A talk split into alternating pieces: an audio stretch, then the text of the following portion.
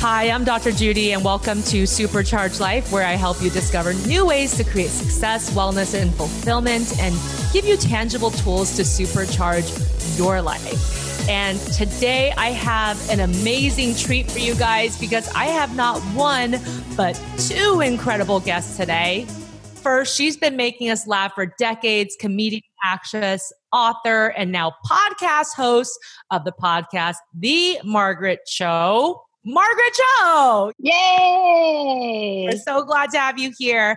And our second guest, you'll know him from the NBC series Superstore and the box office smash Crazy Rich Asians. Everybody's seen that movie. Nico Santos! Yay! We're so excited to have both of you here. And we're going to talk about so many different things, but the theme of the Supercharged Secret of the Day is going to be about laughter and humor. And Margaret and Nico are going to teach us how we can all have more of the secret sauce in our lives to boost mental and physical health.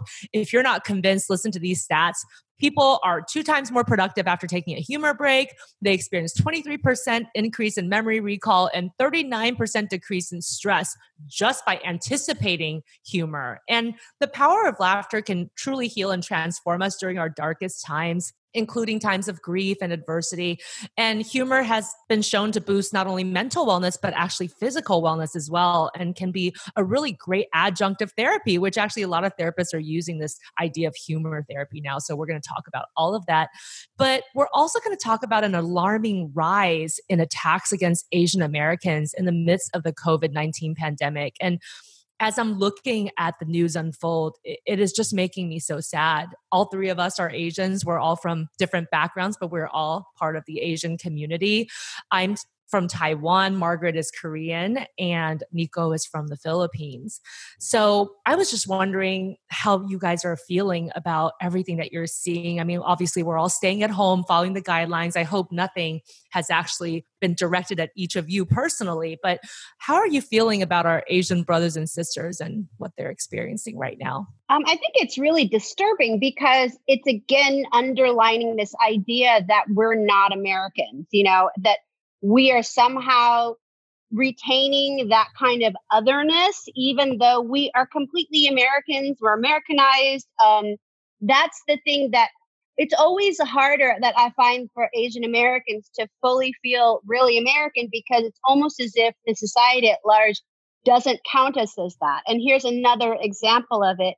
And it's really, it's upsetting because it's like we're all dealing with this real nightmare in the same way as the rest of the country, the rest of the world. Yet for some reason, we're feeling singled out, feeling endangered because of our identity that is a projection. It's not even the reality of who we actually are. I mean, you know, this same thing, it's really disturbing and jarring to hear all these stories have been coming out in the media about all these sort of like racist incidences. But, you know, like the same thing happened during the AIDS crisis, the same thing happened during 9/11, you know, when the AIDS crisis was happening, like gay people were targeted. When 9/11 was happening, anybody who looked Middle Eastern was targeted. It doesn't matter if they were Middle Eastern or not. It's just this insane, sick thing that evil people do out there, where they need somebody to blame, and it's just coming out in these awful ways. Yeah, but the thing is that we're also all the doctors, so don't try it, girl. Like, please. It's like all Asians are doctors.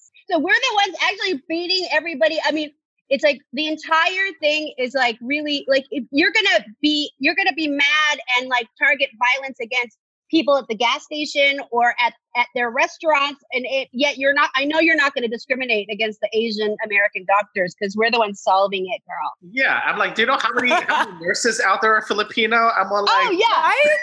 I mean, really? I mean, please. Yeah. Yeah, that's hilarious. And you know what? You're so right, because there's this weird, funny theme that is a connector among all Asian cultures somehow, that parents dream of their kids to be in the medical profession. So actually, we're dominating some sectors of that medical profession. We're taking care of you if you get COVID, you guys. Exactly. So don't forget that part. Yes. And, you know, it's funny because it is sort of blame is sort of a phenomenon of convenience, I think, because people get scared. People don't know what to do with that, and they always want a scapegoat. And just this idea of othering, needing to separate yourself from someone. And clearly we haven't seen this for the first time. There has been a lot of xenophobia, this fear and hatred of people that you want to say are foreign on a lot of other types of historical events. For example, the Islamophobia after 9/11 or other viruses and diseases. Do you guys remember, you know, when SARS or Ebola came out? I mean, there was definitely xenophobia against the communities that they felt like the virus originated from. And so it's just happening again. And I wonder what you guys think too about, you know, how some of our national leaders and right now, especially the president, has been calling it the Chinese flu. I know the two of you are not Chinese, but how do you feel when just our president is even saying that? I mean, do you think that that has an effect on how the public is perceiving this? Absolutely. I mean, it's really irresponsible, but I mean, his irresponsibility is the reason we're in all of this. You know, he's trying to really deflect any blame coming onto his own policies, his own, you know, really lackadaisical attitude towards this virus. Even if it's maybe not purposeful, it's certainly his way of deflecting blame. Yeah. I mean, and honestly, I mean, like, are any of us surprised that he's calling it the Chinese? None of us are surprised he's doing this. And as you both mentioned, you know, whether or not it's intentional or it's just carelessness, it's still not okay. And that is why the World Health Organization has been advocating, hey, you guys, we cannot name these viruses after where we first discover them, right? Because when Ebola happened, Africans were targeted because of the fact that the whole virus was named after a region, right? After an actual historical landmark. And I think that this is part of the work that we have to do. I mean, at this point, and I know that these numbers are going up, but more than 1,000 attacks have been reported to stop AAPI hate, which is an online hate crime reporting website, in the past 2 weeks alone. And those are just the ones that are being reported. I'm hearing things like people are, you know, being spat on the street. People are calling Asians patient zero when they see them at the market. And it's just so disheartening because we're not the common enemy, you guys. The common enemy is the COVID-19 virus, and we need to be taking that more seriously and actually problem solving that. Right. There's nothing to be gained from anything like that, like any kind of hatred or any kind of racist attack. Yeah. You know, I've never felt, you know, I moved to this country when I was a teenager. For the most part, I've never really felt any sort of like racism towards me or my family. Like the thing that I always sort of like watch my like my back for is homophobia. Like I'm a very visibly queer person. It's always like this thing, like when I was a teenager and even to this day, like that's the thing that I'm usually just like, oh, is somebody gonna call me, you know, like the F word or whatever. I've never experienced people targeting me for being Asian. And this is the first time in my life where I really feel that fear. You know, my mom and my brother are in the Bay Area. I kind of want them to come down here just so we can finally be together because of what my family's going through right now. And I am seriously, I told my brother, it's like, don't stop anywhere. Like, fill up your tank. Can your car make it from the Bay to LA without stopping anywhere? Because I don't want them, you know, stopping at some random gas station and be targeted. And I've never had to worry about that before, really, you know? Right. The fact that you even have to say that out loud, right? And actually my husband has been the one warning me about this. Like, hey, you got to be careful when you go out. There's a lot of xenophobia right now against Asians. And same with you, Nico. The last time I was targeted for my race was actually over a decade ago. And so in some ways, it's kind of faded into the background in my own memory. And the fact that we all have to sort of watch our backs more, especially in certain regions of the country. I feel like especially regions where maybe people don't have a lot of Asian Americans walking around. You know, maybe those areas are even more targeted because then you stick out like a sore thumb.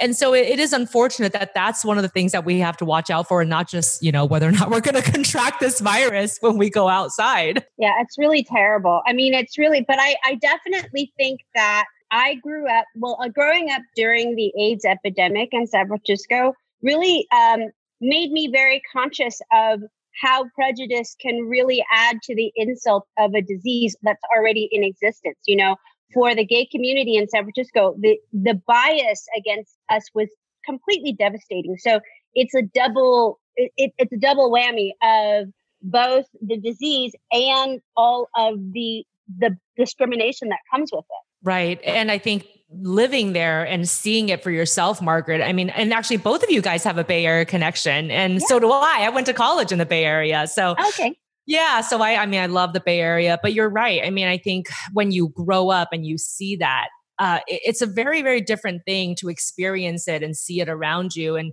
knowing, as you mentioned, that it really then just makes the problem even worse. I mean, here we have a real health crisis that we're all trying to address. And yet the xenophobia is sort of taking front and center, which it really shouldn't. It's detracting from what we actually need to do. Exactly. And I know that for both of you, you guys have also been very open and active in the LGBTQ movements yourself and identifying as part of that group. And Nico, I know you just mentioned that when you were growing up, that was actually more of the issue that you were worried about, that perhaps you would be judged for that. How do you feel like that's changed over time? And do you still feel like it's a problem? It ebbs and flows. I mean, we're definitely there's definitely been vast improvements in terms of acceptance and tolerance and all that stuff. But, I moved from the Philippines to Oregon. Mm-hmm. So, oh my gosh. This thing. There's no Asians there, probably. Oh my God. I think there was one other Filipino person in my high school. By the time that person left, I was the only Filipino there. And even with queer people, there was only one other, none of us were out really. Mm-hmm. There was one out queer person in my high school, and they graduated, and I was like, I guess I'm all alone. Yeah. But yeah, it's definitely changed, but it's just ingrained in your brain sometimes. For me, there's always a little bit of PTSD when it comes to that. When you're walking down the street and you see a group of I don't know if anybody else does this, but when I see a group of teenagers, to this day, I am a 41-year-old man. Or about to be a 41-year-old man. Yeah. Next week, when I see a group of teenagers sort of in the distance laughing, that's just this reaction that I get to my body. I'm like, oh my God, they're talking about me. They're making fun of me. They're going to come beat me up because I'm gay. You know, it's still playing. It's a record that plays in the back of my head. Yeah. Especially because you have had continuous experiences with that. And, Margaret, I know that you identify as bisexual. And what I always think is so interesting is that people seem to really not understand that. And even within the LGBTQ community, sometimes people will say, bisexual, what does that mean? And why don't you pick a lane? And I don't understand why people have to keep dividing down, right? You're already one category and then you got to keep going with that. So what's your experience with that? And why do you think that happens? Well, it even happens within the gay community, because bisexuality is often an identity that people claim when they're not fully ready to really come out as gay. Sometimes they'll, in the interim, say, well, I'm bi, as if to sort of placate maybe family members into thinking there's still a chance that we could be half straight or something. Yeah, exactly. Leave the door open for a heteronormative relationship. That kind of idea. And then even a lot of gay people couldn't imagine being bisexual. And I think I grew up within the gay community. My parents owned a gay bookstore, and they were fine when I came out as a lesbian. But when I came out as bisexual, my parents were like, oh, no. No. They just said, oh, no, no. Oh, no. Wow. No. No.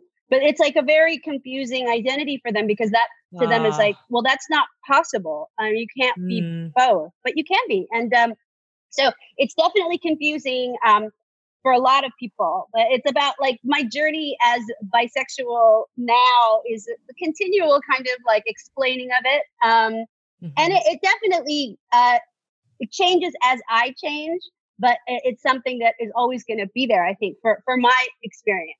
Right. And just this human nature of wanting to divide and divide and divide. I don't know if you guys have both experienced something that I've experienced from time to time, which is just that sometimes you're too Asian and other times you're not Asian enough. And there's always a judgment about that. Yeah. It's something I struggle with, I think, within the Asian community. It's because I was born and raised in the Philippines, and I think a lot of people assume that I'm just that I was born in the United States. Mm-hmm. But, you know, like the first half of my life, I was actually in the Philippines and then grew up there. And then I moved here. And there's just always this thing of like, am I like being seen as a fob, or am I like, mm-hmm. I never feel like I quite fit in to the group, you know, it's, yeah. I think there's a lot of judgment. And again, it probably bears on the individual's own experiences of what an Asian should be like that makes them make those comments. But, you know, I've had people sometimes say, well, why do you dye your hair? Why don't you just have your hair the way that it normally is or the way that you were born? And to me, I'm not dyeing my hair so I can look more American. I mean, I look Asian. I am Asian. I don't have a problem with that. I just enjoy dyeing my hair. But it's interesting that people even have a judgment about how you want to style your hair. And if you have highlights, then it means that you're trying to be too white. And I've always found that to be interesting. Like, what does it matter to you what my hair looks right. like? Why is that a judgment on how we are supposed to feel about our race? You know, people can change their appearance any way they choose, and it doesn't have to have a reflection on how they feel about their race. And there's a continual attitude about, especially Asian Americans, like whether we're called a banana, you know, like a white on the inside, yellow on the outside, that kind of weirdness of like, there's no degrees by which I'm Asian. I'm Asian American. I just am. Yeah. And the way that I choose to style my appearance or behave has no bearing on my Asian pride or the makeup of my identity. Right. Yeah. I think you just also, I mean, for me at least, like you kind of reach a point in your life where you just have to accept or just realize like there's no right or wrong way of being Asian. Mm-hmm. There's no right or wrong way of being gay. Yes. It's just part of my identity. And I kind of just had to like take stock and be like, it doesn't matter that I'm doing X, Y, or Z or whatever. Like, it doesn't change me being Asian doesn't change my experience as a gay man. I'm still a part of this community, and right. should really just sort of like not pay attention to any of those things. Exactly, because what really matters is your own identification of who you are and how you feel you belong to a group and don't. And both of you guys are such pioneers in many ways, because Margaret, you were the original. First, in my eyes, the first, you know, real public person that was performing, doing comedy, had TV show, doing stand-up, and everybody looked up to you for paving the way for other Asian comedians. And you know, that was the reason I got into comedy. Oh, that's amazing! So it's so great. Aww. It's so great. I'm so proud of that. That's, you know, to me, I think the best achievement is that I was able to inspire people like Nico and people like Awkwafina and people out there who are doing such great work, and I'm so proud of that. So that's my greatest achievement is Nico, my baby. I love it. All of my babies. Oh, so cute. And Nico, I think you're doing amazing work right now and being able to portray these multidimensional characters, right? And actually being able to portray all of these different ways of, you know, what does an Asian male look like? What does a gay Asian male look like? What the role that you play on Superstore, an undocumented Filipino male, and like, oh, wow, that changes my view of what undocumented people look like in the United States. And I think that that's very cool that you've been able to do that. Yeah, it is incredible. Like when I sort of like look back at like when I first started doing comedy, if you had told me, you know, like over a decade ago when I started that I would have a career in movies and television portraying queer Asian characters that are out, that, you know, that are complex, that are, you know, like very human and relatable. Like I would have said that that's impossible. Like the industry doesn't do that. But the fact that I'm, you know, like a working actor exactly portraying those characters is insane. And, you know, we have people like Margaret to thank for paving the way, because that wouldn't have happened. Absolutely. It's so exciting. It's so great. I'm so proud of us. I'm really happy about that. It's really, really cool. Yeah. Margaret, you have just been really inspirational to me personally as well. And, you know, whenever I watch your stand up, I love the fact that you are so authentic with your approach. And I think we're all talking about this theme of, you know, being able to be ourselves when we are in public, just as we would be when we're with our friends and family.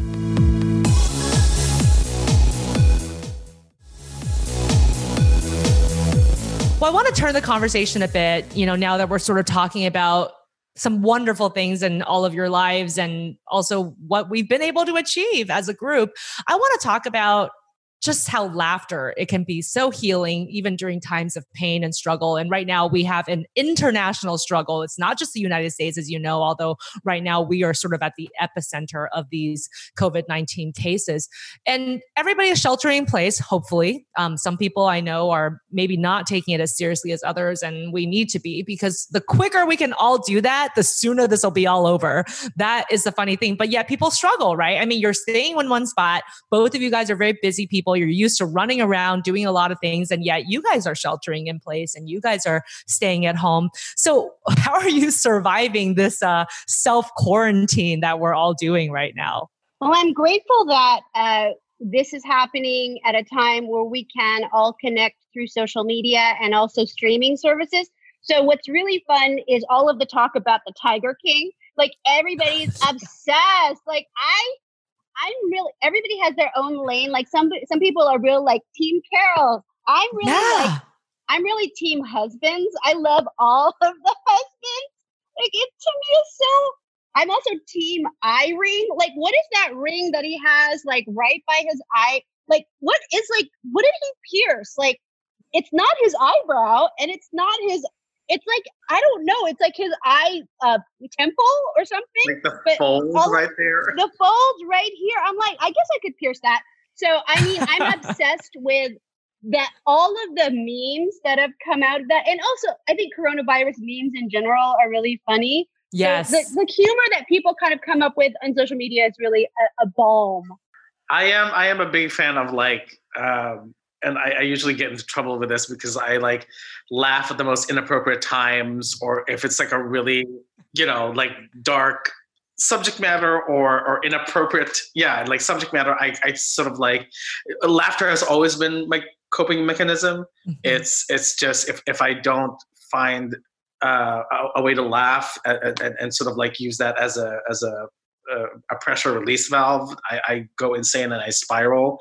As you know, like I lost my stepfather last week to COVID. It's been surreal, to say the least.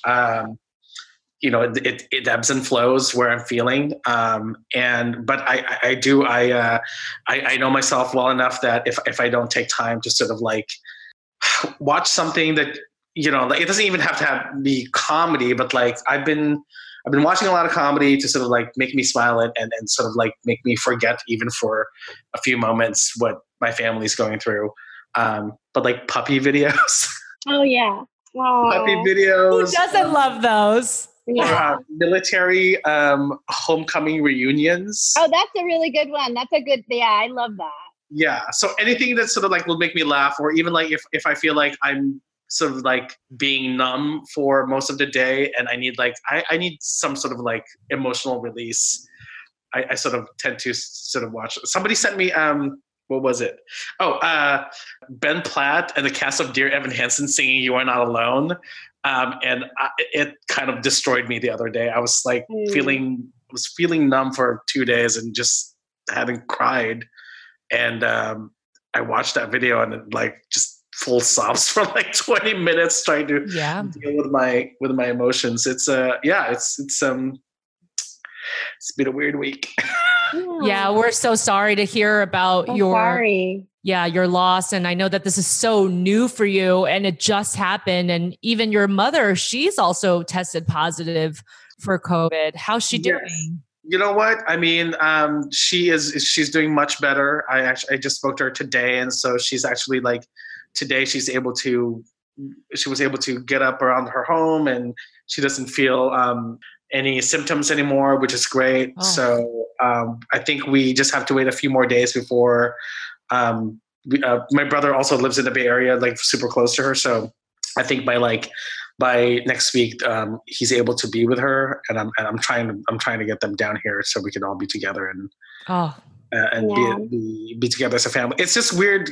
Everything that's happening doesn't seem real because it's like, like everything's been happening in this vacuum and we're unable, like we weren't able to go to the hospital. We weren't able to comfort each other because we're apart because of the pandemic. So like, I know in my brain that, like, obviously, like, everything that's happening, it's real, but it's hard to process when, you know, we can't even have a funeral and then stuff like that. It's just like this bits of information that's in my brain, but it doesn't seem real right now. Yeah. I mean, this is not just statistics for you. We know how crazy the statistics have been for the pandemic. There's more than 1 million confirmed cases worldwide, and actually 250,000 of those are right now here in America. But I think sometimes without that sort of personal connection to what that really means, sometimes people don't understand it. The fact that you just told me right now that you can't even have a funeral because we can't have those gatherings, right? I mean, you can't even bring people together to really say goodbye.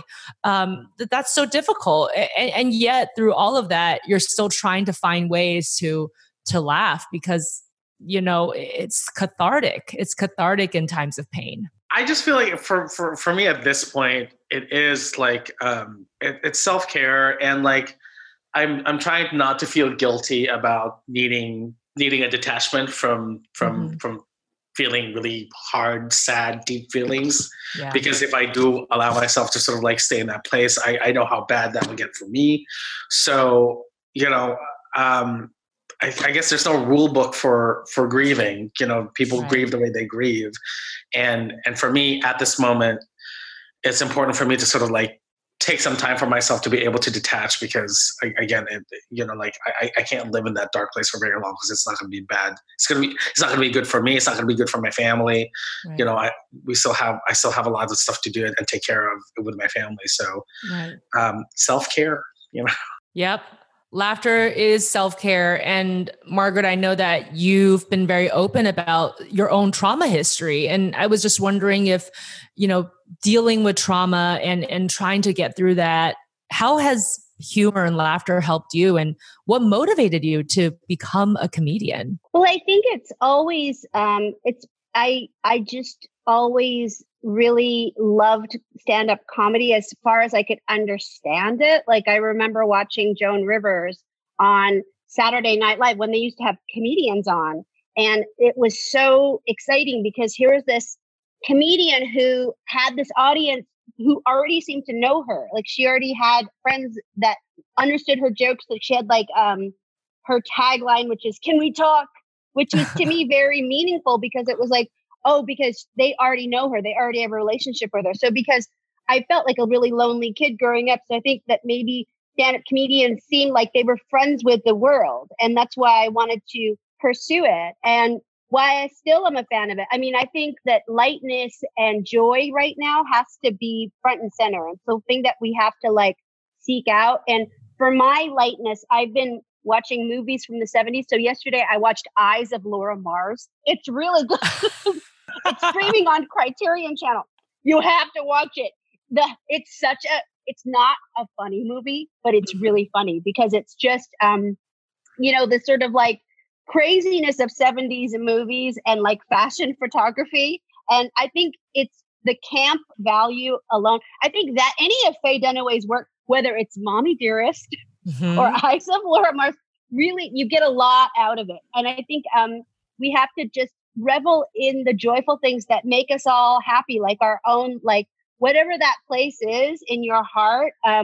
For me, I can get lost in a YouTube Key and Peele marathon or anything like that. I feel like, you know, to me, all of our entertainers are much more important now than they ever were.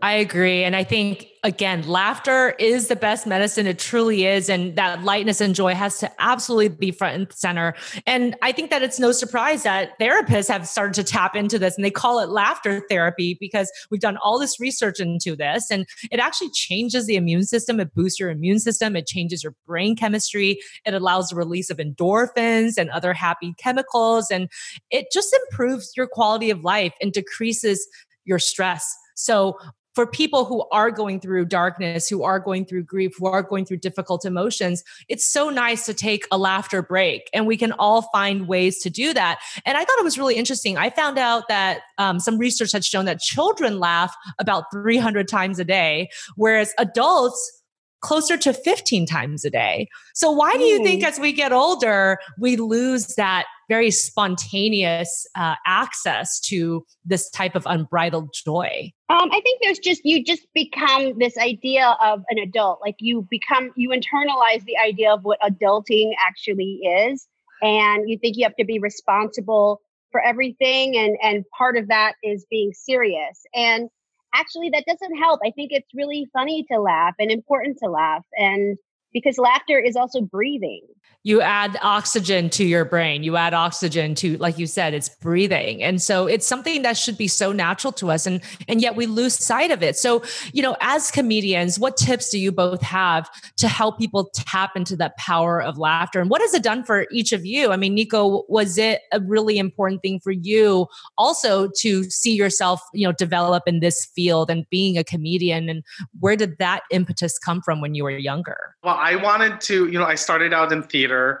I thought I was going to, you know, be on Broadway. And I just knew, like, when I moved to to Oregon, you know, I kind of got really involved with theater, and I thought I was going to pursue that path. But in college, my acting professor told me that I was never going to make it in the acting business. So they really sort of like pushed me to pursue costume design, wow, which is what I did.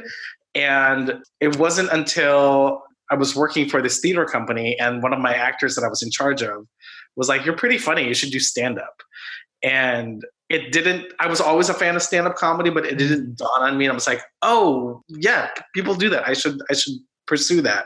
So I left small town Oregon and moved to San Francisco with the intent of pursuing stand-up. And and the minute I went to my first open mic, I was like, I kind of just got addicted. And I was like, I should have been doing this a long time ago. There's just something that clicked about doing stand-up. I think it's also because, like, as the relationship between a performer and the audience, like with stand-up, there's no fourth wall. Mm. So it's just you and the audience. And I don't know, it's the most addictive feeling when you have them in your hand, you're able to sort of like make them laugh.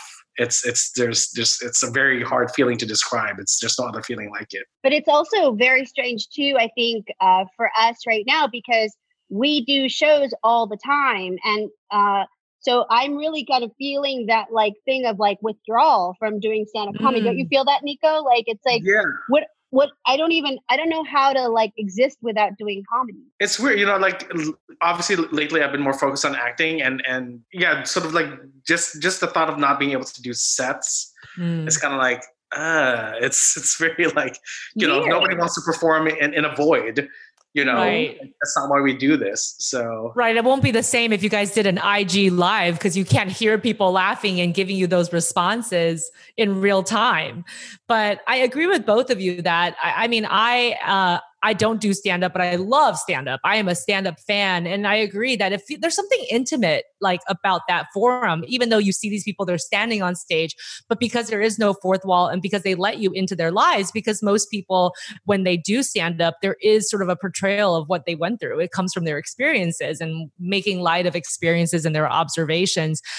It feels like you get to know somebody on a personal level, especially when that energy is authentic.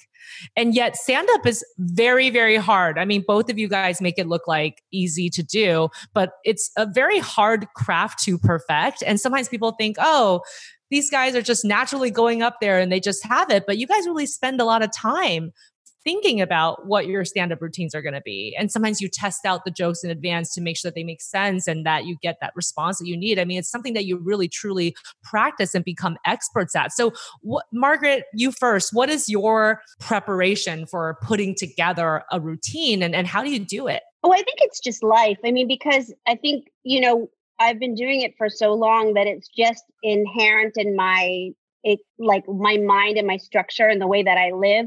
Stand-up comedy is such a big part of my existence that it's almost like it doesn't really take a lot of planning and effort just because it's just ingrained in my psyche to go do it. And it's my social life. It's like most of my friends are comedians. Most of my relationships are with comedians or have something to do with comedy. So it's such a big part of everything. So I just go and do it. And that's, I think it's because I have like kind of debilitating stage fright. And so I have to do it often. or else I won't do it at all. Like, I don't want to do it because it's like, I get so nervous about it. And that's what's kind of like scary to me. It's like, when is this going to be over so I can start doing it again? Because when I start doing it, it's going to be really like kind of overwhelming because it's like we have to get through all of this before we do it. And but it's a good time now to start like writing about what's happening, and because everybody will want to talk about it when we're all through. You do not look like somebody who has stage fright or has any anxiety on that social spectrum. But what you said is so important, which is that's why you have to keep doing it, because then the fear subsides because you're doing it so much. Yeah, it's a very scary thing because it's like, oh, if I really thought about the fact that like what you have to accomplish when you're doing comedy, I wouldn't do it, you know? So it's a weird relationship to have with it. Yeah. Nico, what about you? How do you approach your stand-up routine? Well, I actually find it, I do get nervous before doing a set and I get some sort of anxiety, but I do find it a lot easier to talk to a crowd than it is to talk to one person. What? Interesting. Like, put me in front of 1,000 people, not a problem. I can go out there, talk. I'm still nervous, but like, it is much easier for me to go out there, be on stage, talk to 1,000 people at once, and it's fine. One-on-one on a date, oh, forget it. I find it very, very hard, and I feel like I'm much more awkward and nervous one-on-one, speaking to somebody one-on-one, whether it's a date or a meeting or whatever, than I am in front of a crowd. I don't know. That's always been the way I've operated. That is a surprise to me as well, because I think most people would say, if you put me in front of 1,000 people, I will have a panic attack. I mean, most people cannot handle that type of pressure, but what you find more pressuring is just having one person to talk to. So maybe it's good that we're here talking as a threesome, because if it was just me and you, Nico, I don't know, maybe it would be harder. No, it would definitely be like, I've been in some podcasts or some meetings where I'm just like, yeah, it is easier for me to sort of like address a crowd than it is to address one person. Well, and even though you're focusing more on acting now, I know that in Superstore, you've said that you guys do a lot of improv. You kind of add to it as you're going as well, right? It's, and that's a whole different process. Like when I got the job, I had been doing stand-up for quite a long time. And I was like, well, I've got a good grasp on comedy now, it works. Mm-hmm. But improv is a completely different skill. And I had to completely switch gears and sort of like learn on the job, because I was working with some of the best improvisers in the industry. So it was really like a quite a learning experience very fast, but it's a lot of fun. And it's really great to be able to exercise a different comedy muscle, because improv works. It's the complete opposite of stand-up comedy. Yeah, I love improv. And again, I'm a fan of improv. I go to improv shows, and I actually took a class. It was an improv comedy class for non-actors. And so there was just a bunch of people like real estate agents and nurses in there. Just people who are not actually comedians or improv actors or anything like that. But what I found was so cool was that everybody sort of loosened up as you're learning what it really takes to have fun with improv. And, that first rule of always say yes. It's funny because I had a hard time with that, because the intellectual part of your brain or the logical part's like, wait, that doesn't make sense. But you're not supposed to judge it. You're supposed to just go with it. And it was a very freeing experience for me, and I'm really glad that I exposed myself to that. But also understanding, just even from taking a class with non-actors, how hard improv really is. Well, and that's what laughter does, right? It disarms people. And that's a great thing. I mean, and we see, as stand-ups, we see it, like over and over again, like you get up there, and, especially if people don't know who you are as a comic, people don't know what you're going to say. But then you get up there, you say that first joke, and you get that laugh, and it disarms people. And then you just keep going and exploring, and people and the audience, as a whole, sort of like opens up to you, and you kind of have this wonderful exchange between the two of you. So. Right. That's what I love comedy so much. It just disarms people. Yeah. And it's all about that personal connection. And Margaret, you have found so much massive success. You've been up to so much. Right now, you are still, it sounds like, recording episodes of your podcast, The Margaret Show.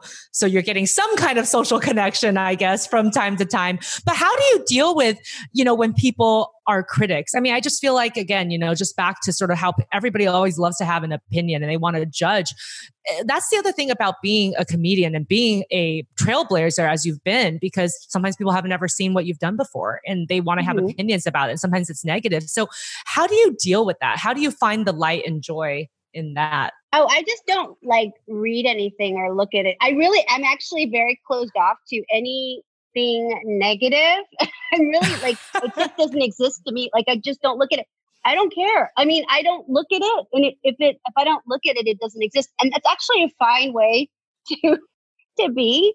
I don't need to actually like worry about that. I think because I have such a harsh internal critic that is always weighing in on what I'm doing, that I don't need to add to those kinds of voices. It already exists within me. So I just make a really valiant effort to be avoidant of anything like that, which actually works for me.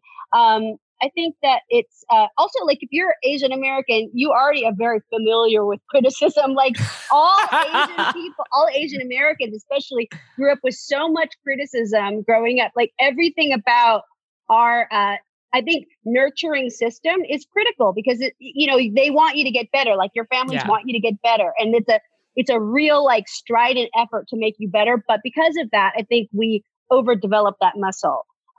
We overdevelop this idea of being critical to ourselves. And so I like to ignore.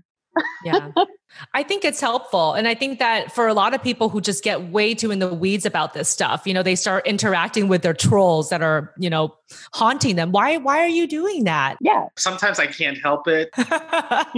And I'm like, you should have known better. Fucking engage with, you know, like a stupid person online. Yeah. I mean, it's hard not to be reactive sometimes, I guess. But I guess that's why Margaret is saying, you just don't even look at it. So sometimes you don't even know what's happening, which is a good thing. Better for me not to know or not to even look at it, or, you know, or block, or, you know, whatever, because it's not, it doesn't help me. And I've like, you know, I've been at a place where I wanted to do battle with like trolls. And then I realized it's actually really a sad person that has nothing to do but hurt others just because they are so hurt themselves. So it's almost as if you're doing damage to them by listening. Because it's kind of a terrible thing. There really actually aren't that many trolls. They just like put on a bunch of different like screen names and identities to try to like get a reaction because they can't do it in life. And that is really sad that sometimes people feel like they have to hide behind a screen to be able to exert this type of damage and hate and criticism on other people, when really maybe they need to work on what's underlying and try to get over it for themselves.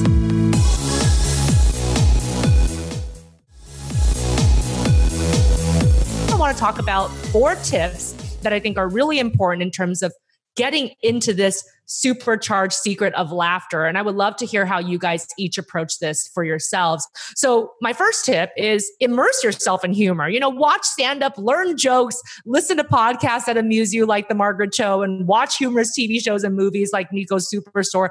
And you learn more about what humor is when you immerse yourself in a subject, just like any other skill. And it also helps you to learn what kind of humor suits you best and what you respond to. So how do you guys each apply this for yourselves? I mean, how do you guys keep yourself sharp with humor, especially right now, because we're in the middle of this pandemic? And as you said, you're not able to use your stand-up chops quite as much right now.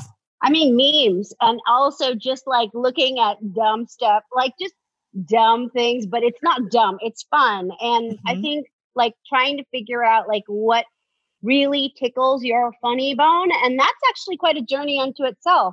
Whether that's, you know, things that are unexpected. I just like to discover more about what I like. And I feel like all of our algorithms really help. You know, if you're going into like YouTube or even like any of your streaming services, you'll like look at sort of like pay attention to what they're recommending, because there's actually smart stuff.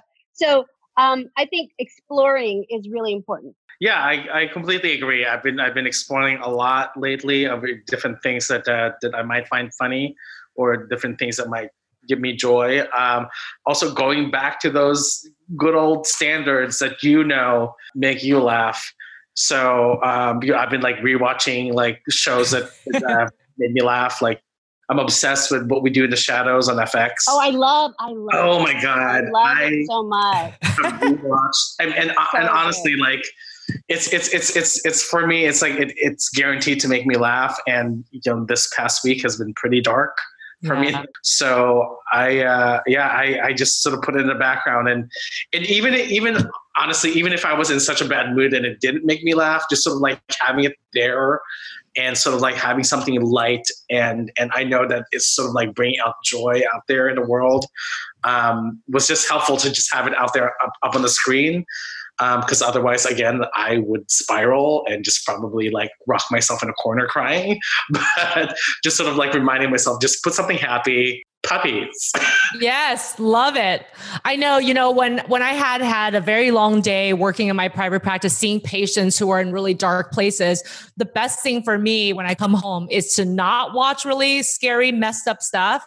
Like I just can't watch serious things at the end of a really intense workday. And I just love to watch things like Cupcake Wars, where their biggest problem is, are they going to make 1,000 cupcakes or not? I'm like, whoa, like, this is the most severe issue they have in their life right now. And that is kind of amazing to me. And you're right about those memes. I think those COVID-19 memes are hilarious, especially the ones about how everybody's going to emerge, especially females, looking at like Neanderthals, because we can't see our hairdressers. We don't have people plucking our eyebrows. I had to do my own nails for the first time.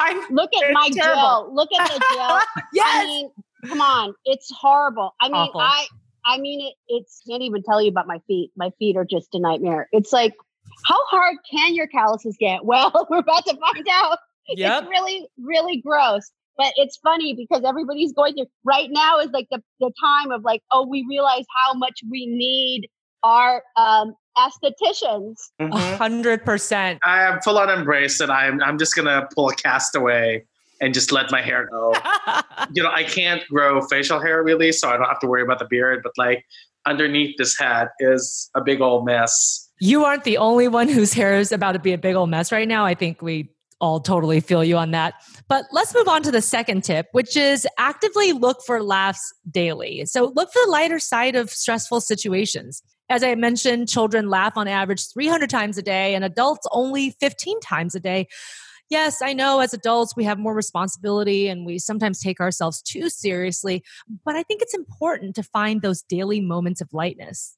Margaret, I love that you said in your pre-interview with one of our producers that being subjected to your own cooking every day. I'm the worst cook. It's so disgusting. I mean, I think I'm going to be at The Hague after this because for my war crimes against cooking and food. It's really disgusting. And I mean, you know, I'm trying though. I'm doing my best. What's your favorite thing to make right now? Top ramen. I try to spice it up with like salami. It's disgusting. Oh, whoa. Top ramen with salami? It's terrible. But it's like, you know, maybe if I put hot dogs in it, like I think that'll be better. It's just it's just a disaster, but it's only me eating, so it doesn't matter. You're like, it's fine. I'm not judging myself for it, but that's great. I love that. Nico, what's something right now about your daily routine that makes you laugh? My boyfriend and I are very silly with each other. And the silliness sort of like helps, you know, break that sort of like dark and heavy mood. Again, like I said earlier, like, you know, I was feeling really guilty about like taking time for myself and sort of making sure that, you know, I wasn't like spiraling into despair, but, you know, like we're all, you know, not just me and my family, but we're all sort of like going through this thing that nobody really knows how to handle because it's never happened before.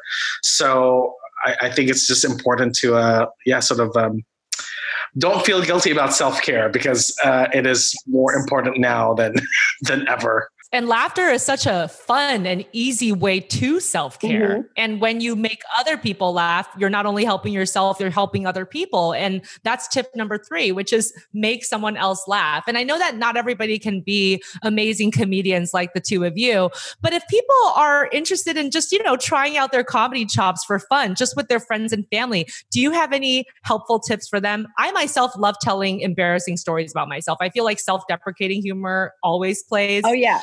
People love hearing terrible childhood stories, and I have a lot of them. But what are some of your tips in terms of people wanting to kind of do this a bit more with their family and friends? I think like it's really, I like to talk about shitting my pants because everybody has done it, and it's really funny to hear all of the different ways you can do it and the different situations that it's happened in and why. For my thing is I always get too cocky. Like I can make it to the bathroom. I can make it. I get real cocky about it. You really push it. You push the limit. Even though I know I should know better. So that to me is always fun. Everybody's got a good bathroom accident story, I think. So that's a great place to start. Yeah, toilet humor, always. Bowel movements. Don't be above a fart joke. You know, just like oh no, never. Yeah, I feel like go for those low hanging fruits. Yeah. Why not? It's fun. It's right there. Yeah, and even if somebody just laughs out of discomfort, because you know that type of laughter too, where you're embarrassed for them and you laugh, that's okay too. It's still beneficial. And the last thing is to simulate laughter. I think that sometimes people think, well, but my life isn't very funny right now, and I'm going through a lot of stuff and it's just too stressful. But it's so interesting because actually there's been research that shows that if you can't find the funny, but you just make yourself belly laugh anyway, that it actually has a lot of those same positive effects that we talked about decreasing stress and changing your brain chemistry. And also laughing is contagious. I feel like sometimes when you hear someone else laughing, you don't even know what they're laughing about and you just start laughing yourself. Does that ever happen to you guys? Sure, yeah. Giggle fits are my favorite thing in the world. Like when you sort of like hear somebody else giggle and then it is contagious and then you start giggling yourself and then you can't stop. Like to me, that's one of my favorite types of laughter. Is the uncontrollable like giggle fit. It's very helpful. That's really fun. That's really helpful. Yeah. And I love the kind of laughing where you start crying because it's so funny. Mm-hmm. It's so intense. Mm-hmm. And so that's just fun too. I mean, we should all just not take ourselves too seriously right now as we're going through everything that we are going through as a country, as an international people, but also as we're going through some of our own personal stressors. And Nico, again, we're so sorry for your loss, but you know, even with this being such a recent thing that you're dealing with, you're still finding the laughter in life, which is so great. And I am so glad that I got to talk to both of you today. You guys are truly helping people, connecting people with your work. Where can people find you and what are you up to? So Margaret, I know you are still doing your podcast episodes. Can you tell us a little bit about that and also your social media handles? I had an episode go up on Tuesday, which is great, with Tiffany Haddish. So that's a fun one. We recorded that before all of this happened, but it's nice to go back and listen to. She's really funny and really just a wonderful person. But I'm on Margaret Cho on Twitter, Margaret_Cho on Instagram. And The Margaret Show is my podcast, and you can hear it anywhere you get podcasts. Awesome. Thank you for that. And what about you, Nico? Where can people find you? Y'all can find me in my living room, trapped in my apartment. At Nico Santos on Instagram and on Twitter. We have on Superstore, we have one more episode. Next week is our last episode because unfortunately we couldn't film the actual finale because we were shut down. So we have one more episode of Superstore. So check that out coming up next week.